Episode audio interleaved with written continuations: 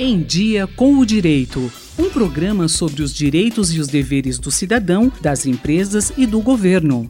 No podcast Em Dia com o Direito desta semana, temos o terceiro e último episódio sobre a retificação do nome social.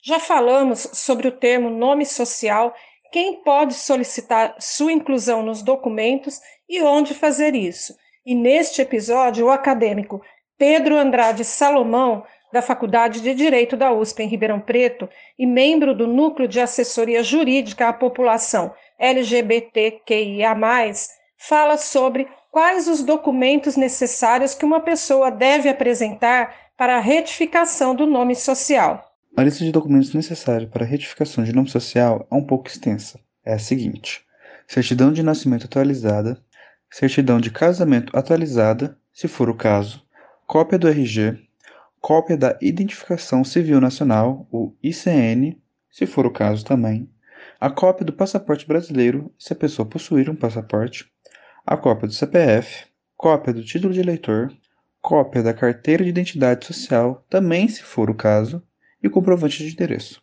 além dos seguintes certidões, que devem ser dos locais de residência dos últimos cinco anos: a certidão do distribuidor civil, estadual e federal, a certidão do distribuidor criminal, estadual e federal, certidão de execução criminal, também estadual e federal.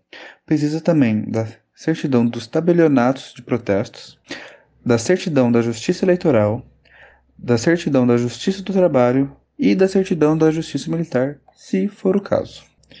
Se algum das certidões for positiva, por exemplo, se a pessoa tiver o nome protestado ou em algum processo em andamento, isso não necessariamente impede a alteração, mas o oficial é obrigado a comunicar ao juízo que está havendo essa alteração para evitar qualquer tipo de fraude. Reforço que todos esses documentos são necessários e a falta de qualquer um deles é impeditivo para a realização da retificação do nome. Além de toda a documentação, o atendente do cartório irá coletar as informações pessoais e pedir que o requerente preencha e assine um pedido por escrito. Onde se encontram as certidões exigidas? A certidão de nascimento e casamento atualizadas podem ser obtidas nos cartórios onde a pessoa foi registrada ou oficializou o casamento, ou junto ao próprio cartório onde será realizado o procedimento. A emissão desses documentos não é gratuita. As certidões de distribuição civil e criminal federais da Justiça do Trabalho, Militar e Eleitoral podem ser obtidas gratuitamente pela internet. Em São Paulo, as certidões de distribuidor civil e criminal e de execução penal podem ser solicitadas sem custo junto ao Tribunal de Justiça, porém outros estados podem cobrar. As certidões de protesto são cobradas em São Paulo, mas podem ser solicitadas pela internet. É preciso ter a certidão de todos os tabeliões de protesto da residência dos últimos cinco anos. É importante lembrar que boa parte das certidões tem prazo de validade. Caso sejam vencidas, não serão aceitas pelo registrador. O cartório pode exigir laudo ou comprovação de cirurgia ou se recusar a fazer o serviço? Não. A decisão do STF e o provimento do CNJ vem justamente no sentido de permitir que a retificação possa ser feita sem que haja a necessidade de autorização judicial, laudo médico ou comprovação de cirurgia de readequação sexual. Laudo médico para ser psicológico são documentos opcionais que podem ou não ser apresentados a critério do requerente. Se o cartório exigir qualquer um deles, pode ser denunciado, pois estará descumprindo as normas. O cartório de registro civil não pode simplesmente dizer que não faz o procedimento. Todo cartório tem que fazer. O requerente só não poderá dar início ao processo se algum documento estiver faltando. Depois de feito o pedido, o cartório pode recusá-lo caso suspeite de fraude, falsidade, má-fé, vício de vontade ou simulação quanto ao desejo real da pessoa requerente.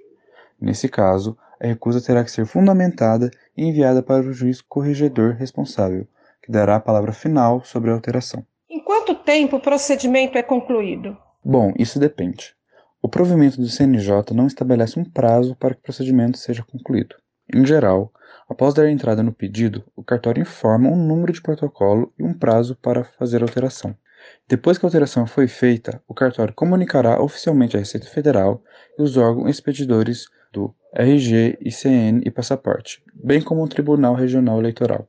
A documentação com novo nome e gênero terá que ser solicitada pela pessoa requerente. exceto no caso do CPF, em que a atualização no sistema da Receita acontece de forma automática após a notificação do cartório. Acabamos de ouvir mais uma edição do Em Dia com o Direito, que apresentou o terceiro e último episódio da série sobre nome social.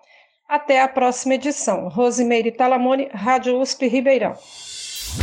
Em Dia com o Direito, um programa da Faculdade de Direito da USP Ribeirão, coordenação do professor Nuno Coelho. Sugestões de temas ou críticas, e-mail em diacomdireito@usp.br.